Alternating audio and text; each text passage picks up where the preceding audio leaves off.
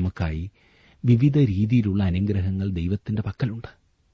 എങ്കിലും നമ്മിൽ പലരും ഇന്ന് ദരിദ്രരായിരിക്കുവാൻ കാരണം നാം ദൈവത്തോട് അപ്രകാരം ഇടപെടുന്നതുകൊണ്ടാണ് വിലയുള്ളതാണ് നാം ദൈവത്തിന് നൽകേണ്ടത്. അത് നമുക്ക് ചിലവുള്ളതായിരിക്കണം.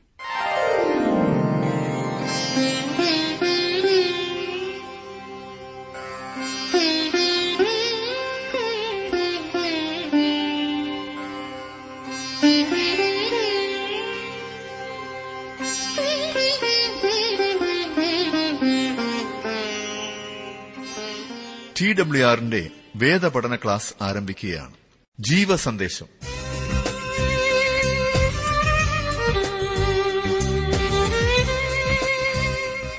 ഇന്നത്തെ പാഠഭാഗം ലേവ്യ പുസ്തകം അധ്യായം ഇരുപത്തിയേഴ്.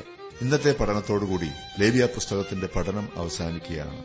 ഈ പഠനം പ്രയോജനപ്പെടുത്തിയ എല്ലാ ശ്രോതാക്കളെയും ഓർത്ത് ഞങ്ങൾ ദൈവത്തെ സ്തുതിക്കുന്നു. താങ്കൾക്ക് ലഭിച്ചതായിട്ടുള്ള അനുഗ്രഹങ്ങൾ താങ്കൾക്ക് പ്രയോജനമായ മേഖലകൾ ഇതൊക്കെ അറിയുവാൻ ഞങ്ങൾ ആഗ്രഹിക്കുന്നുണ്ട്. നിങ്ങളുടെ അഭിപ്രായങ്ങളും നിർദ്ദേശങ്ങളും ഞങ്ങളെ എഴുതി അറിയിക്കുക. അതുപോലെ പ്രാർത്ഥനാ വിഷയങ്ങൾ എഴുതിയാൽ ഞങ്ങൾ പ്രാർത്ഥിക്കുന്നതാണ്. ഈ ശുശ്രൂഷയെ ഓർത്ത് പ്രാർത്ഥിക്കുകയും ഈ ശുശ്രൂഷയ്ക്ക് വേണ്ടി പിമ്പിൽ നിന്ന് പ്രവർത്തിക്കുകയും ചെയ്യുന്ന അനേകരെ ഇനിയും ആവശ്യമായിരിക്കുന്നു. ഈ ശുശ്രൂഷയിലേക്ക് താങ്കളെയും ഞങ്ങൾ സ്വാഗതം ചെയ്യുകയാണ്. പ്രാർത്ഥനയോടെ നമുക്ക് ഇന്നത്തെ പഠനത്തിലേക്ക് പ്രവേശിക്കാം. സഹോദരൻ ജോർജ് ഫിലിപ്പ് പഠനം ആരംഭിക്കുന്നു. ഇരുപത്തിയാറ് അധ്യായങ്ങളിൽ നിർബന്ധമായും നാം ചെയ്യേണ്ടതും അതിന് ഒഴികഴിവൊന്നും പറഞ്ഞു മാറാൻ സാധിക്കില്ല. ഇരുപത്തിയേഴാം അധ്യായത്തിലേത് സ്വമേധ ചെയ്യുന്നതുമാകുന്നു. വാസ്തവത്തിൽ ആരാധനയുടെ ഈ പുസ്തകത്തിന് അനുയോജ്യമായ ഒരു ഉപസംഹാരമാണ് ഈ ഇരുപത്തിയേഴാം അധ്യായം. യോഹനാന്റെ സുവിശേഷത്തിലും ഇരുപത്തിയൊന്നാം അധ്യായം ഇരുപതാം അധ്യായത്തിന് ശേഷം അനുയോജ്യമായ ഒരു അനുബന്ധമായി സമാപ്തിയായി കാണാവുന്നതാണ്. ഇരുപതാം അധ്യായത്തിൽ കർത്താവ് ഉയർത്തെഴുന്നേറ്റ് ശിഷ്യന്മാർക്ക് തന്നെ തന്നെ വെളിപ്പെടുത്തുന്നതിനെക്കുറിച്ചും അവരെ ലോകത്തിലേക്ക് അയക്കുന്നതിനെക്കുറിച്ചുമൊക്കെയാണ് പറഞ്ഞിരിക്കുന്നത്. എന്നാൽ ഇരുപത്തിയൊന്നാം അധ്യായത്തിൽ കർത്താവിന് ഷിമോൻ പത്രോസിനോട് പറയുവാൻ ഒരു ദൂതുണ്ട്. അറിയാമല്ലോ ആ ഭാഗം? യോഹന്നാന്റെ മകനായ ശിമോനെ നീ എന്നെ സ്നേഹിക്കുന്നുവെങ്കിൽ എന്റെ കുഞ്ഞാടുകളെ മേയിക്ക. ഇത് സ്വമേധ ചെയ്യേണ്ട കാര്യമാണ്. അതിന്റെ അടിസ്ഥാനം സ്നേഹവും അതത്ര ദൈവത്തിന്റെ പ്രവർത്തന രീതി. ദൈവം നമ്മിൽ നിന്നും ആഗ്രഹിക്കുന്നത് നാം അവനെ സ്നേഹിക്കുന്നതിനാൽ അനുസരിക്കണമെന്നാണ്. നിർബന്ധിച്ച് അടിച്ചും തല്ലിയും ഉള്ള ഒരു അനുസരണമല്ല. പിന്നെയോ സ്വമേധ സ്വമനസാലെ അവനെ സ്നേഹിക്കുന്ന ആ അവസ്ഥ. നേർച്ചയെ സംബന്ധിച്ച് അത് സ്വമേധ ആയുള്ളതാണെന്നാണ് ശ്രദ്ധേയമായ വസ്തുത. അവർ കൽപ്പനകളും ആചാരങ്ങളും വിധികളും എല്ലാം അനുഷ്ഠിക്കുന്നു. അത് രണ്ടാമത്തെ ആ മൈൽ പോകുന്ന പ്രമാണമാണ്. ആദ്യത്തെ മൈൽ ദൈവം ആവശ്യപ്പെട്ടതാണ്. ഞാൻ പറഞ്ഞു മനസ്സിലായല്ലോ. ഒരു നാഴിക അവൻ ആവശ്യപ്പെട്ടതാണ്. എന്നാൽ രണ്ടാം നാഴിക കൂടി അവനോടുകൂടെ പോകുന്നതാണ്. ഈ നേർച്ചയെ സംബന്ധിച്ച് ഇവിടെ പറഞ്ഞിരിക്കുന്നത്. ഇത് നന്ദി നിറഞ്ഞ ഹൃദയത്തിന്റെ പ്രതികരണമായി ചെയ്യുന്ന സംഗതിയാണ്. എന്നാൽ ദൈവത്തോടൊരു വാഗ്ദാനം ചെയ്തു കഴിഞ്ഞാൽ അത് നിവർത്തിക്കേണ്ടത് ആവശ്യമാണെന്ന കാര്യം പ്രാധാന്യമർഹിക്കുന്നു. നമ്മുടെ ആവശ്യങ്ങളുടെ മധ്യത്തിൽ കഷ്ടങ്ങളുടെ മധ്യത്തിൽ ബുദ്ധിമുട്ടുകളുടെ മധ്യത്തിൽ പെട്ടെന്ന് ഉപവാസവും പ്രാർത്ഥനയും ഒക്കെ ചെയ്ത് അപ്പോൾ ചെയ്യുന്നതായിട്ടുള്ള ആ വാഗ്ദാനങ്ങൾ അപ്പോൾ ചെയ്യുന്നതായിട്ടുള്ള തീരുമാനങ്ങൾ പിന്നെ പുലർത്തുവാൻ സാധിക്കുന്നുണ്ടോ?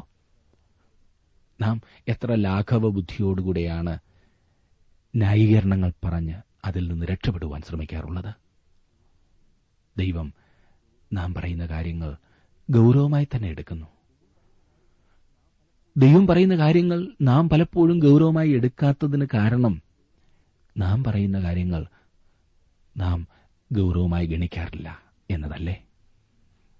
കർത്താവ് തനിക്ക് വേണ്ടി ഇത്രമാത്രം പ്രവർത്തിച്ചതിനാൽ തനിക്ക് കർത്താവിന് വേണ്ടി എന്ത് ചെയ്യുവാൻ കഴിയും എന്നതാണ് ഒരു ദൈവപൈതലിന് ഉണ്ടാകേണ്ട ന്യായമായ പ്രതികരണം. തിരുവചനത്തിന്റെ പല ഭാഗങ്ങളിൽ ഇക്കാര്യം വെളിപ്പെടുത്തിയിരിക്കുന്നത് നമുക്ക് കാണുവാൻ കഴിയും. നാം നൂറ്റി പതിനാറാം സങ്കീർത്തനം വായിക്കുമ്പോൾ അതിന്റെ പന്ത്രണ്ടാം വാക്യത്തിൽ സങ്കീർത്തനക്കാരൻ പാടുകയാണ് യഹോവ എനിക്ക് ചെയ്ത സകല ഉപകാരങ്ങൾക്കും ഞാൻ അവൻ എന്ത് പകരം കൊടുക്കും? അപ്പോസ്തലനായ പൗലോസ് ഇപ്രകാരം എഴുതി. റോമാലയനം പന്ത്രണ്ടാം അധ്യായത്തിന്റെ ഒന്നാം വാക്യം. സഹോദരന്മാരെ ഞാൻ ദൈവത്തിന്റെ മനസ്സലി ഓർപ്പിച്ച് നിങ്ങളെ പ്രബോധിപ്പിക്കുന്നത് നിങ്ങൾ ബുദ്ധിയുള്ള ആരാധനയായി നിങ്ങളുടെ ശരീരങ്ങളെ ജീവനും വിശുദ്ധിയും ദൈവത്തിന് പ്രസാദവുമുള്ള യാഗമായി സമർപ്പിപ്പീൻ. ഇത് ഒരു കൽപ്പനയല്ല. പൗലോസ് പറയുന്നത് ഞാൻ പ്രബോധിപ്പിക്കുന്നത് എന്നാണ്. ഞാൻ നിങ്ങളെ ഉദ്ബോധിപ്പിക്കുന്നത് ഉപദേശിക്കുന്നത്. വേറെ ഒരു ലേഖനത്തിൽ പൗലോസ് അപ്പോസ്തലൻ ഇപ്രകാരം എഴുതി തീത്തോസിന്റെ ലേഖനത്തിൽ രണ്ടാം അധ്യായം പന്ത്രണ്ടും പതിമൂന്നും വാക്യങ്ങളിൽ സകല മനുഷ്യർക്കും രക്ഷാകരമായ ദൈവകൃപ ഉദിച്ചുവല്ലോ. ഇവിടെ എന്തെങ്കിലും ആവശ്യപ്പെടുന്നുണ്ടോ? ഇല്ല. അവൻ പറയുകയാണ് നാം ഭാഗ്യകരമായ പ്രത്യാശയ്ക്കായിട്ടും മഹാദൈവവും നമ്മുടെ രക്ഷിതാവുമായ യേശുക്രിസ്തുവിന്റെ തേജസ്സിന്റെ പ്രത്യക്ഷതയ്ക്കായിട്ടും കാത്തുകൊണ്ട് ഭക്തികേടും പ്രപഞ്ചമോഹങ്ങളും വർജിച്ചിട്ട് ഈ ലോകത്തിൽ സുബോധത്തോടും നീതിയോടും ദൈവഭക്തിയോടും കൂടെ ജീവിച്ചു പോരേണ്ടതിന് അത് നമ്മെ ശിക്ഷിച്ചു വളർത്തുന്നു. ആദ്യത്തെ രണ്ട് വാക്യങ്ങൾ ഞാനൊന്ന് വായിക്കാം. ശ്രദ്ധിച്ചാട്ട് ലേവ്യ പുസ്തകം ഇരുപത്തിയേഴാം അധ്യായത്തിന്റെ ഒന്നും രണ്ടും വാക്യങ്ങൾ. യഹോവ പിന്നെയും മോശയോട് അരളി ചെയ്തത്. ഇസ്രായേൽ മക്കളോട് നീ പറയേണ്ടത് എന്തെന്നാൽ ആരെങ്കിലും യഹോവയ്ക്കൊരു നേർച്ച നിവർത്തിക്കുമ്പോൾ ആൾ നിന്റെ മതിപ്പ് പോലെ യഹോവയ്ക്കുള്ളവൻ ആകേണം. താൻ വിലയേറിയതായി കൽപ്പിക്കുന്ന എന്തെങ്കിലും യഹോവയ്ക്ക് നേരുമ്പോൾ എന്നാണ് അതിന്റെ അർത്ഥം. ദാവീദ് തനിക്ക് ദാനമായി ലഭിച്ചത് ദൈവത്തിന് സമർപ്പിക്കാൻ തയ്യാറായിരുന്നു എന്ന കാര്യം ശ്രദ്ധിക്കുക. രണ്ട് ശമുവൽ ഇരുപത്തിനാലാം അധ്യായത്തിന്റെ ഇരുപത്തിനാലാം വാക്യം വളരെ ശ്രദ്ധേയമാണ്. അവിടെ നാം വായിക്കുന്നത് ദാവിദ് പറയാം അങ്ങനെയല്ല ഞാൻ അത് നിന്നോട് വിലക്കേ വാങ്ങുകയുള്ളൂ. എനിക്ക് ഒന്നും ചിലവില്ലാതെ ഞാൻ എന്റെ ദൈവമായ ഹോവയ്ക്ക് ഹോമയാകാൻ കഴിക്കയില്ല എന്ന് പറഞ്ഞു. സുഹൃത്തെ താങ്കൾക്ക് വിലയുള്ളത് അഥവാ ചെലവുള്ളത് ആണ് താങ്കൾ ദൈവത്തിന് അർപ്പിക്കേണ്ടത്. വില കൊടുക്കാതെ വെറുതെ കിട്ടുന്നത് ദൈവത്തിന് കൊടുത്തിട്ട് ഏതാണ്ട് വലിയ കാര്യം ചെയ്തതുപോലെയാണ് പലരും നടക്കുന്നത്. താങ്കൾ വിലപ്പെട്ടത് നൽകുന്നില്ല എങ്കിൽ ദൈവം താങ്കളോട് കരുണ കാണിക്കട്ടെ എന്ന് മാത്രം ഞാൻ പറയട്ടെ. നമുക്കായി വിവിധ രീതിയിലുള്ള അനുഗ്രഹങ്ങൾ ദൈവത്തിന്റെ പക്കലുണ്ട്.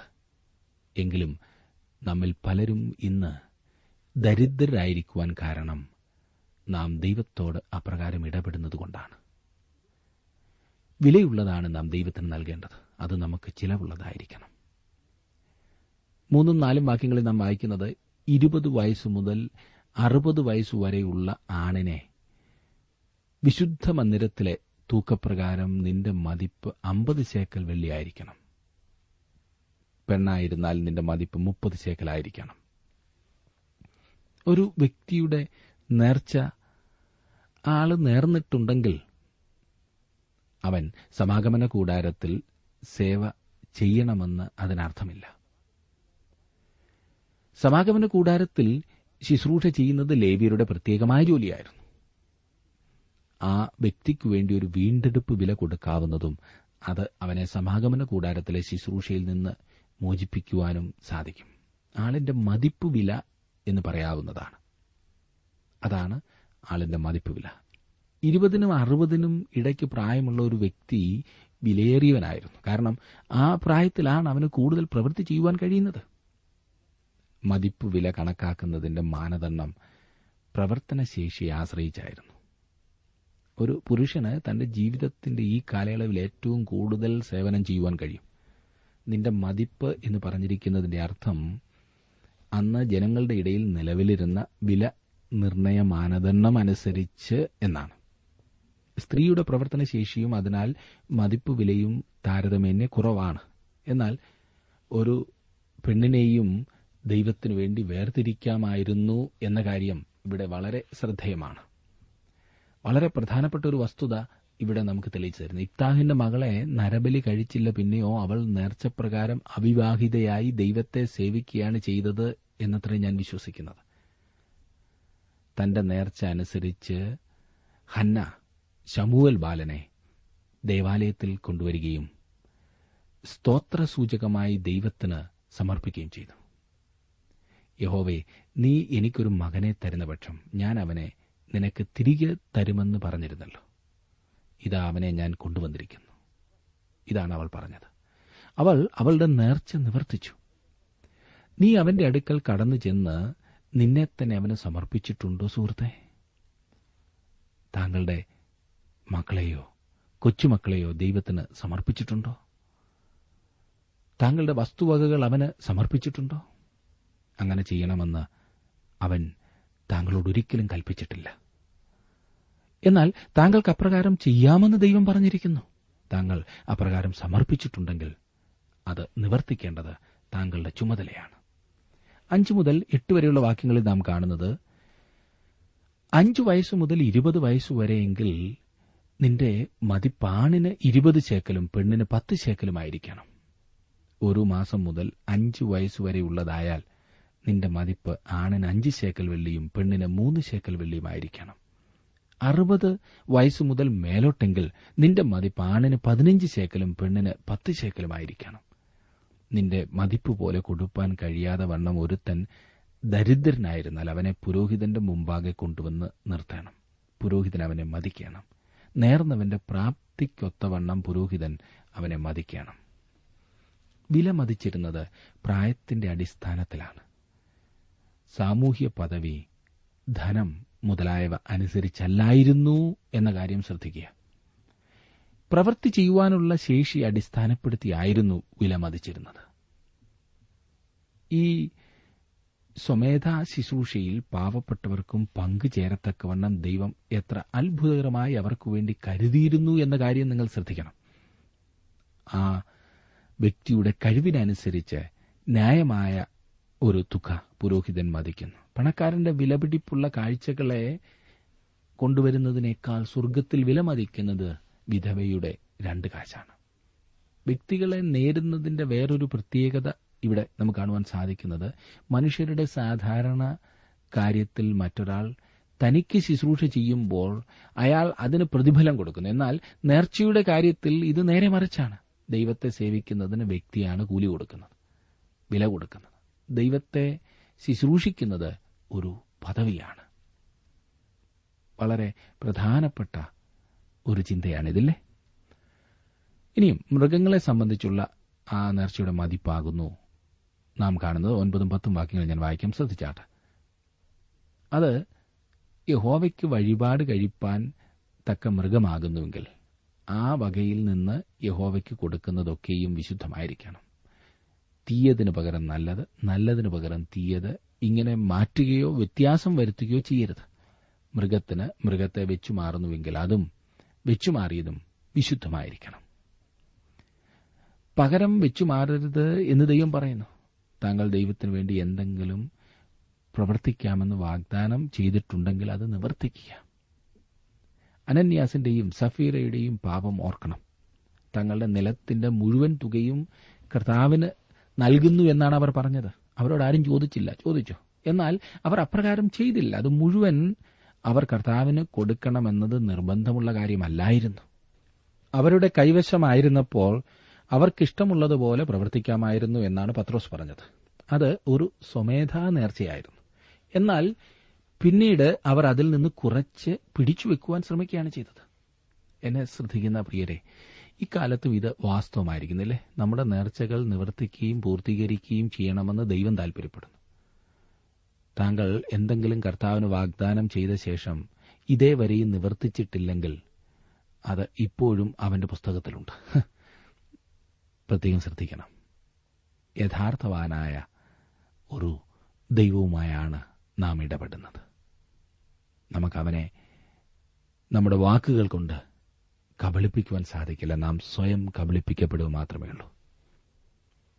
പതിനൊന്ന് മുതൽ പതിമൂന്ന് വരെയുള്ള വാക്യങ്ങളിൽ നാം വായിക്കുന്നത് അത് യഹോവയ്ക്ക് വഴിപാട് കഴിച്ചുകൂടാത്ത അശുദ്ധ മൃഗമാകുന്നുവെങ്കിൽ ആ മൃഗത്തെ പുരോഹിതന്റെ മുമ്പാകെ നിർത്തണം. അത് നല്ലതോ തീയതോ ആയിരിക്കുന്നതിനൊത്തവണ്ണം പുരോഹിതൻ അതിനെ മതിക്കണം. പുരോഹിതനായ നീ അതിനെ മതിക്കുന്നത് പോലെ തന്നെ ആയിരിക്കണം. അതിനെ വീണ്ടെടുക്കുന്നു എങ്കിൽ നീ മതിച്ച തുകയോട് അഞ്ചിലൊന്ന് കൂട്ടണം. ഒരു അശുദ്ധ മൃഗത്തെയും നേരാവുന്നതാണ്. എന്നാൽ അതിനെ യാഗം കഴിപ്പാൻ കഴിയുകയില്ല. അങ്ങനെയുള്ള സന്ദർഭത്തിൽ പുരോഹിതൻ ആ മൃഗത്തെ വിലമതിക്കുകയും നേർന്ന വ്യക്തി വീണ്ടെടുപ്പ് വിലയോടുകൂടി അഞ്ചിലൊന്നുകൂടെ അശുദ്ധ മൃഗത്തെ നേർന്നതിന്റെ ശിക്ഷ എന്ന നിലയിൽ കൂട്ടുകയും ചെയ്യണമായിരുന്നു. എങ്ങനെയുണ്ട് വീടുകളെ സംബന്ധിച്ച നേർച്ചയുടെ മതിപ്പാണ് ഇനിയും നാം കാണുന്നത്. ഞാൻ വായിക്കട്ടെ. ഒരുത്തൻ തന്റെ വീട് യഹോവയ്ക്ക് വിശുദ്ധമായിരിക്കേണ്ടതിന് വിശുദ്ധീകരിച്ചാൽ അത് നല്ലതെങ്കിലും തീയതെങ്കിലും പുരോഹിതൻ അത് മതിക്കണം. പുരോഹിതൻ മതിക്കുന്നത് പോലെ തന്നെ അത് ഇരിക്കണം. തന്റെ വീട് വിശുദ്ധീകരിച്ചവൻ അത് വീണ്ടെടുക്കുന്നെങ്കിൽ അവൻ നിന്റെ മതിപ്പ് വിലയുടെ അഞ്ചിലൊന്ന് അതിനോട് കൂട്ടണം. എന്നാൽ അത് അവനുള്ളതാകും. പതിനാലും പതിനഞ്ചും വാക്യങ്ങളാണ് ഞാൻ വായിച്ചത്. ഒരു വ്യക്തിയുടെ ഏറ്റവും പാവനമായ ഭൗതിക സമ്പാദ്യമാണ് വീട്. അത് അവന് യഹോവയ്ക്ക് അർപ്പിക്കാവുന്നതാണ്. ക്രിസ്തീയ ഭവനവും വിശ്വാസികളുടെ കുഞ്ഞുങ്ങളെയും ദൈവത്തിന് സമർപ്പിക്കേണ്ടതാണെന്നാണ് ഞാൻ വിശ്വസിക്കുന്നത്. ആ വ്യക്തി തന്റെ വീട്ടിൽ തുടർന്നും പാർക്കാവുന്നതാണ്. എന്നാൽ ദൈവം ഉടമസ്ഥൻ എന്ന നിലയിൽ ദൈവത്തിന് വാടക കൊടുക്കേണ്ടതാണ്. മനസ്സിലായല്ലോ? താങ്കൾ ദൈവത്തിനത് അർപ്പിച്ചിട്ടുണ്ട് എങ്കിൽ താങ്കളെ അർപ്പിച്ചിട്ടുണ്ടെങ്കിൽ സ്വയമേ താങ്കളുടെ വീടും അർപ്പിച്ചിട്ടുണ്ടാകുമില്ലേ? അപ്പോൾ ദൈവമാണ് അതിന്റെ ഉടമസ്ഥൻ. പല വീടുകളിലും എഴുതി വെച്ചിട്ടുണ്ട് യഹോവ ഈ വീടിന്റെ നായകൻ ക്രിസ്തു ഈ വീടിന്റെ നായകൻ എന്നൊക്കെ. പലപ്പോഴും രണ്ട് രൂപ കൊടുത്ത് അങ്ങനെ ഒരു ബോർഡ് വെക്കുന്നതിന്റെ വില പോലും ദൈവത്തിന് കൊടുക്കാറില്ല എന്നുള്ളത് ഒരു വാസ്തവമാണ്. എന്നാൽ നാം അത് ഗൌരവമായി ചിന്തിക്കുവാൻ സഹായിക്കുന്നുവെങ്കിൽ വളരെയധികം പ്രയോജനം ചെയ്യും.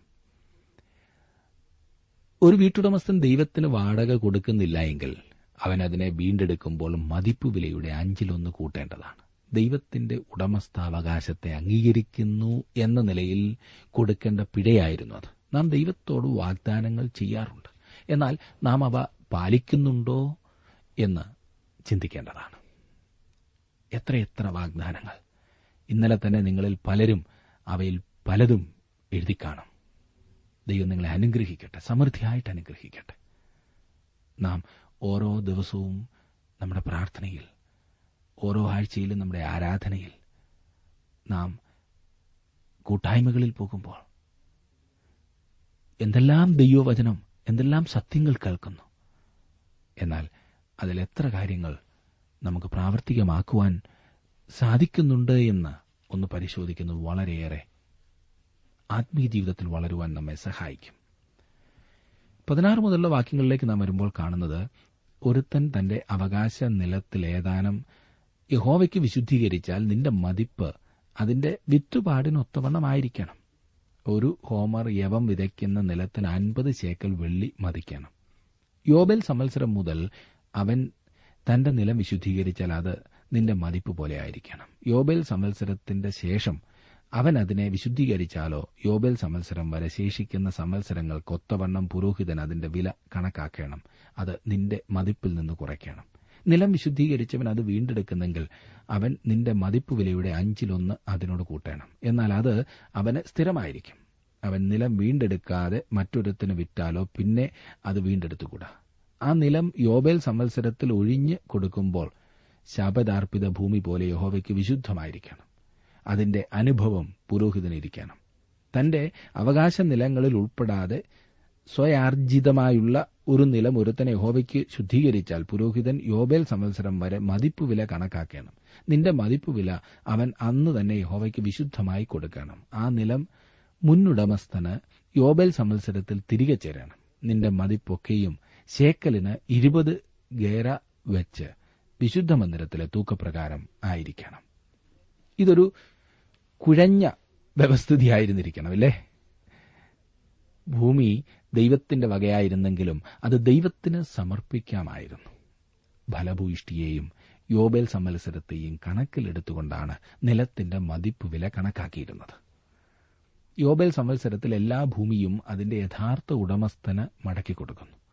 ഒരു വ്യക്തി യോബേൽ സംവത്സരത്തിന് അല്പകാലം മുമ്പ് തന്റെ നിലം യഹോബയ്ക്ക് സമർപ്പിച്ചാൽ ഈ കാര്യം പരിഗണിച്ചിരുന്നു. വാസ്തവത്തിൽ അവൻ ഒരു സ്വയ താൽപര്യക്കാരനായിരിക്കും വായ്പ വാങ്ങിയ നിലം ഒരാൾക്ക് ദൈവത്തിന് സമർപ്പിക്കാൻ കഴിയുമായിരുന്നില്ല. ദൈവം മനുഷ്യന്റെ ഹൃദയത്തെ അറിയുന്നു. ഇനിയും നേർച്ച കൂടാതെ ദൈവത്തിന്റെ വകയായുള്ള മൂന്ന് കാര്യങ്ങൾ.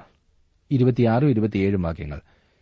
കടിഞ്ഞൂൽ പിറവിയാൽ യഹോവയ്ക്കുള്ളതായ മൃഗത്തെ മാത്രം ആരും വിശുദ്ധീകരിക്കരുത്. മാടായാലും ആടായാലും അത് യഹോവയ്ക്കുള്ളതാകുന്നു. അത് അശുദ്ധ മൃഗമാകുന്നുവെങ്കിൽ മതിപ്പുവിലയും അതിന്റെ അഞ്ചിലൊന്നും കൂടെ കൊടുത്ത് അതിനെ വീണ്ടെടുക്കണം. വീണ്ടെടുക്കുന്നില്ലെങ്കിൽ നിന്റെ മതിപ്പ് വിലയ്ക്ക് അതിനെ വിൽക്കണം. മനുഷ്യന്റെയും മൃഗത്തിന്റെയും കടിഞ്ഞൂലൊക്കെയും യഹോവയ്ക്ക് അവകാശപ്പെട്ടതാണ്. അതിനാൽ അവയെ വീണ്ടും കർത്താവിന് നേരുവാൻ കഴിയുമായിരുന്നില്ല. തന്റെ അവകാശങ്ങൾ പാലിച്ചു കിട്ടണമെന്ന് ദൈവം നിഷ്ഠയുള്ളവനാണ്. ഇരുപത്തെട്ടും ഇരുപത്തിയൊൻപതും വാക്യങ്ങൾ നാം കാണുന്നത് എന്നാൽ ഒരുത്തൻ തനിക്കുള്ള ആൾ മൃഗം അവകാശ നിലം മുതലായി യഹോവയ്ക്ക് കൊടുക്കുന്ന യാതൊരു ശാപദാർപ്പിതവും വിൽക്കുകയോ വീണ്ടെടുക്കുകയോ ചെയ്തുകൂടാ. ശാപദാർപ്പിതമൊക്കെയും യഹോവയ്ക്ക് അതിവിശുദ്ധം ആകുന്നു. മനുഷ്യവർഗത്തിൽ നിന്ന് ശാപദാർപ്പിതമായി കൊടുക്കുന്ന ആരെയും വീണ്ടെടുക്കാതെ കൊന്നുകളയണം. ഒരിക്കൽ ദൈവത്തിന് നേർന്നതിനെ വീണ്ടും നേരുവാൻ കഴിയുകയില്ല എന്നാണ് ഇവിടെ പറയുന്നത്. യോശുവയുടെ പുസ്തകത്തിൽ ആറാം അധ്യായത്തിൽ എരിഹോ പട്ടണം നാശത്തിനു വേണ്ടി വേർതിരിക്കപ്പെട്ടതായിരുന്നു എന്ന് കാണുന്നു. പൂർണമായി നശിപ്പിച്ച് കളയണമെന്ന് അവരോട് കൽപ്പിച്ചത് ആഖാൻ എടുത്തതിനാൽ ആഖാൻ നാശത്തിനിരയായതായി നാം വായിക്കുന്നു. യോശുവയുടെ പുസ്തകം ആറും ഏഴും അധ്യായങ്ങളിൽ അത് നമുക്ക് കാണുവാനായിട്ട് സാധിക്കുന്നുണ്ടല്ലോ. ഇനിയും മുപ്പത് മുതൽ മുപ്പത്തിമൂന്ന് വരെയുള്ള വാക്യങ്ങൾ നോക്കിക്കാട്ട്. നിലത്തിലെ വിത്തിലും വൃക്ഷത്തിന്റെ ഫലത്തിലും ദേശത്തിലെ ദശാംശം ഒക്കെയും യഹോവയ്ക്കുള്ളതാകുന്നു. അത് യഹോവയ്ക്ക് വിശുദ്ധം. ആരെങ്കിലും തന്റെ ദശാംശത്തിൽ ഏതാനും വീണ്ടെടുക്കുന്നു എങ്കിൽ അതിനോട് അഞ്ചിലൊന്നുകൂടെ ചേർത്ത് കൊടുക്കണം. മാടാകട്ടെ ആടാകട്ടെ. കോലിൻ കീഴെ കടന്നുപോകുന്ന എല്ലാറ്റിലും പത്തിലൊന്ന് യഹോവയ്ക്ക് വിശുദ്ധമായിരിക്കണം. അത് നല്ലതോ തീയതോ എന്ന് ശോധന ചെയ്യരുത്. വെച്ചുമാറുകയും വരുത് വെച്ചുമാറുന്നുവെങ്കിൽ അതും വെച്ചുമാറിയതും വിശുദ്ധമായിരിക്കണം. അവയെ വീണ്ടെടുത്തുകൂടാ. ദൈവത്തിന്റെ വകയായിട്ടുള്ളതും നേർച്ചയിൽ കൂടി ദൈവത്തിന് വാഗ്ദാനം ചെയ്യുവാൻ കഴിയാത്തതുമായ മൂന്നാമത്തെ കാര്യം ദശാംശമാണ്. ഇസ്രായേൽ മക്കൾക്കു വേണ്ടി യഹോവ സീനായ് പർവതത്തിൽ വെച്ച് മോശയോട് കൽപ്പിച്ച കൽപ്പനകൾ ഇവ തന്നെ എന്ന് പറഞ്ഞുകൊണ്ട് ലേവ്യ പുസ്തകം അവസാനിക്കുകയാണ്. ഈ ഇരുപത്തിയേഴാം അധ്യായം ലേവ്യ പുസ്തകത്തോട് കൂട്ടിച്ചേർത്ത അനുബന്ധമല്ല പിന്നെയോ ന്യായപ്രമാണത്തിന് കീഴുള്ള മനുഷ്യനുവേണ്ടിയുള്ള ദൈവത്തിന്റെ പരിപാടിയുടെ ഒരു ഭാഗമാകുന്നു എന്ന് ഈ വാക്യം തെളിയിക്കുന്നു. ഇന്ന് ഒരു വിശ്വാസി ദൈവകൃപ നിമിത്തം നന്ദിയുള്ളവനായിരിക്കേണ്ടതത്രേ.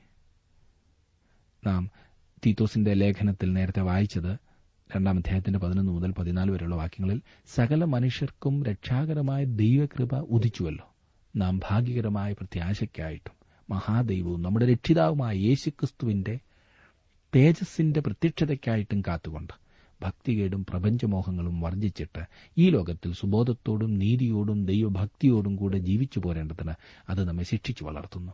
അവൻ നമ്മെ സകല അധർമ്മത്തിൽ നിന്നും വീണ്ടെടുത്ത് സൽപ്രവർത്തികളിൽ ശുഷ്കാന്തിയുള്ള ഒരു സ്വന്ത ജനമായി തനിക്ക് ശുദ്ധീകരിക്കേണ്ടതിന് തന്നെത്താൻ നമുക്ക് വേണ്ടി കൊടുത്തു. ലവ്യ പുസ്തകത്തിന്റെ പഠനം ഇവിടെ അവസാനിക്കുകയാണ് ചെയ്യുന്നത്. പലരും ഈ പുസ്തകത്തെ വിരസതയുളവാക്കുന്ന രീതിയിലാണ് കാണാറുള്ളത്. നാമും ഒരുപക്ഷെ പണ്ട് അങ്ങനെ ആയിരുന്നിരിക്കാൻ കണ്ടത്. എന്നാൽ നമ്മുടെ ഈ ദിവസങ്ങളിലെ പഠനങ്ങളിൽ കൂടി താങ്കൾക്ക് ഇതിൽ ഉൾക്കൊണ്ടിരുന്ന ആത്മീയ സത്യങ്ങൾ ഗ്രഹിക്കുവാൻ കഴിഞ്ഞു എന്ന് ഞാൻ വിശ്വസിക്കട്ടെ. ഈ പുസ്തകത്തിന്റെ എഴുത്തുകാരൻ മോശയാണ്. ഇത് ആരാധനയുടെ ഒരു പുസ്തകമാണെന്നും മുഖവരിയിൽ നാം ചിന്തിച്ചു. യാഗം ആചാരം ആരാധനാക്രമം നിർദ്ദേശങ്ങൾ ഉത്സവങ്ങൾ അനുഷ്ഠാനങ്ങൾ മുന്നറിയിപ്പുകൾ ഇവയൊക്കെയും കൊണ്ട് നിറഞ്ഞിരിക്കുന്ന ഈ പുസ്തകം. എന്നാൽ ക്രിസ്തുവിനെ വളരെ മനോഹരമായ രീതിയിൽ വെളിപ്പെടുത്തുന്ന ലവ്യ പുസ്തകം. യഹോവയ്ക്ക് വിശുദ്ധം എന്നതാണല്ലോ ഈ പുസ്തകത്തിലെ പ്രധാന ചിന്താവിഷയം. ഞാൻ നേരത്തെ പറഞ്ഞു ഇതിൽ പ്രധാനപ്പെട്ട രണ്ട് ദൂതുകൾ അടങ്ങിയിരിക്കുന്നു. ഒന്ന് യാഗത്തിൽ കൂടിയാണ് ദൈവത്തെ സമീപിക്കുന്നത് എന്ന് ഈ പുസ്തകം പഠിപ്പിക്കുന്നു. ക്രിസ്തുവിന്റെ യാഗം വരെയും പാപങ്ങളെ മറച്ചുവെക്കുവാനുള്ള മൂടിയായിരുന്നു യാഗം. കാളകളുടെയും ആട്ടുകൊറ്റന്മാരുടെയും രക്തം വാസ്തവത്തിൽ പാപത്തെ നീക്കുവാൻ പര്യാപ്തമായിരുന്നു. യേശുക്രിസ്തുവിന്റെ പരമയാഗത്താൽ അവൻ നമ്മുടെ പാപങ്ങളെ നീക്കിക്കളഞ്ഞിരിക്കുന്നു. രണ്ടാമതായി നാം കണ്ടത് വിശുദ്ധിയിൽ കൂടി മാത്രമേ ദൈവത്തോടുകൂടി നടക്കുവാൻ കഴിയുകയുള്ളൂ എന്നത്രേ. ദൈവം പറയുന്നു ഞാൻ വിശുദ്ധനായിരിക്കാൽ നിങ്ങളും വിശുദ്ധരായിരിക്കണം എന്ന്. ഞാൻ നിർമ്മലനായിരിക്കുന്നത് പോലെ നിങ്ങളും നിങ്ങളെ തന്നെ നിർമ്മലീകരിക്കേണ്ടതായിട്ടുണ്ട്. എന്നെ ശ്രദ്ധിക്കുന്നതായ ഓരോ പ്രിയപ്പെട്ടവരോടും എനിക്ക് അപേക്ഷിക്കുവാനുള്ളത്.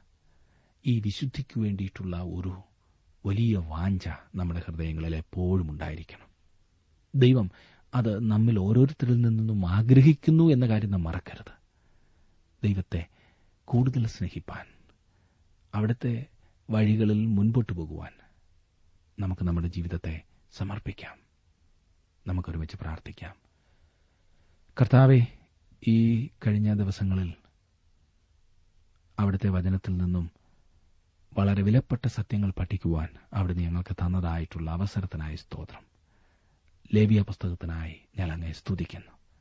കർത്താവെ യാന്ത്രികമായി ആചാരപരമായി പഠിച്ചു പോകുന്ന ഒരു അനുഭവമല്ല. അതിന്റെ ആഴങ്ങളിൽ നിന്ന് മനസ്സിലാക്കുവാനും മനസ്സിലാക്കിയ കാര്യങ്ങൾ പ്രാവർത്തിക ജീവിതത്തിൽ കൊണ്ടുവരുവാനും അങ്ങയെ അനുസരിച്ച് ജീവിപ്പാനും അവിടെ ഞങ്ങളെ സഹായിക്കണമേ. കർത്താവ് ഇന്ന് ഞങ്ങളോട് സംസാരിച്ചതിനായി സ്തോത്രം. അവിടുത്തെ വചനം ഞങ്ങളോട് തുടർന്ന് സംസാരിച്ചുകൊണ്ടിരിക്കണമേ ഇന്ന് വചനം കേട്ട ഓരോരുത്തരെ അവിടുന്ന് അനുഗ്രഹിക്കണമേ. കർത്താവ് വിവിധ ആവശ്യങ്ങളുമായി തിരുസന്നിധിയിൽ കടന്നു വന്നിരിക്കുന്ന പ്രിയപ്പെട്ടവരോട് കരുണയുണ്ടാകണമേ. കർത്താവെ നിന്നെ സ്നേഹിപ്പാനും നിന്റെ ഹിതം എന്തെന്ന് വ്യക്തമായി അറിഞ്ഞ് ജീവിപ്പാനും നിന്റെ കുഞ്ഞുങ്ങളെ നീ സഹായിക്കണമേ. ബലപ്പെടുത്തണേ ശക്തീകരിക്കണമേ.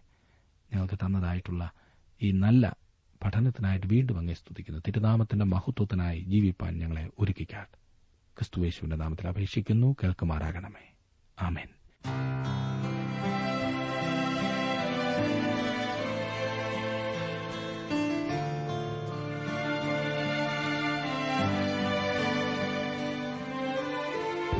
ഇന്നത്തെ ജീവസന്ദേശ പഠന ക്ലാസ്സിലൂടെ ഞങ്ങളെ ശ്രദ്ധിച്ച എല്ലാ പ്രിയ ശ്രോതാക്കളോടുമുള്ള നന്ദിയെ അറിയിക്കട്ടെ.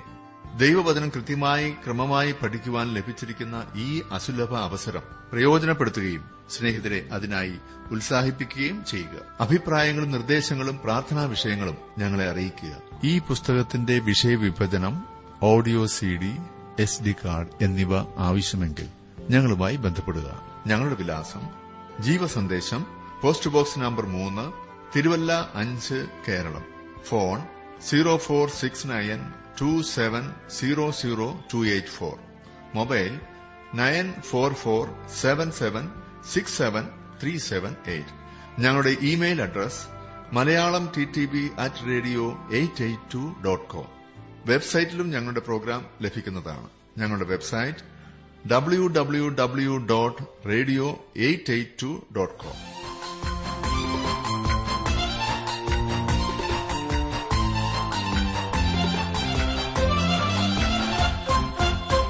ഉള്ളം തകരുമ്പോൾ ശരണമേശുതാൻ ഉറ്റവർ വെറുക്കുമ്പോൾ ആശ്രയമേശു താൻ ഉള്ളം തകരുമ്പോൾ ശരണമേശുതാൻ ഉറ്റവർ വെറുക്കുമ്പോൾ ആശ്രയമേശു താൻ. കണ്ണുനീർ തൂകുമ്പോൾ അരികിൽ വന്നിടും കണ്ണുനീർ തൂകുമ്പോൾ അരികിൽ വന്നിടും. കണ്ണുനീർ വാർത്തവൻ എൻ കണ്ണുനീർ മാറ്റിടും കണ്ണുനീർ വാർത്തവൻ എൻ കണ്ണുനീർ മാറ്റിടും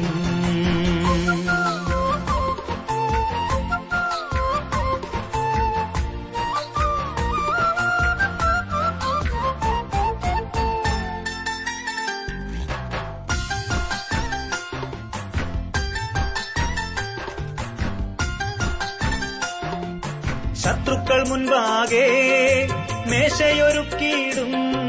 ശത്രുക്കൾ മുൻപാകെ മേശയൊരുക്കിയിടും. നിന്നിച്ചോർ മുൻപാകെ മാനിച്ചു നിർത്തിയിടും. എന്നെ നിന്നിച്ചോർ മുൻപാകെ മാനിച്ചു നിർത്തിയിടും. സോദരർ മുൻപാകെ നിന്ദിതനായിടിലും. സോദരർ മുൻപാകെ നിന്ദിതനായിടിലും യബ്ബേസിൻ ദൈവം താൻ മാന്യനായി തീർത്തിടും എന്നെ യബ്ബേസിൻ ദൈവം താൻ മാന്യനായി തീർത്തിടും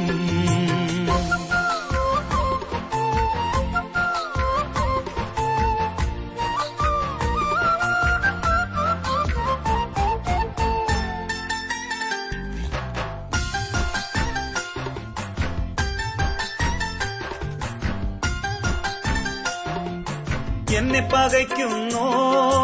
കണ്ടു ലജ്ജിച്ചിടാൻ എന്നെ പകയ്ക്കുന്നോ. കണ്ടു ലജ്ജിച്ചിടാൻ നന്മയ്ക്കായി എന്നിൽ താൻ അത്ഭുതം ചെയ്തിടും. നന്മയ്ക്കായി എന്നിൽ താൻ അത്ഭുതം ചെയ്തിടും. പൊട്ടക്കിണറതിൽ ഞാൻ തള്ളപ്പെട്ടിടിലും. പൊട്ടക്കിണറതിൽ ഞാൻ തള്ളപ്പെട്ടിടിലും. യോസെഫിൻ ദൈവം താൻ മാനിച്ചുയർത്തിയിടും. എന്നെ യോസേഫിൻ ദൈവം താൻ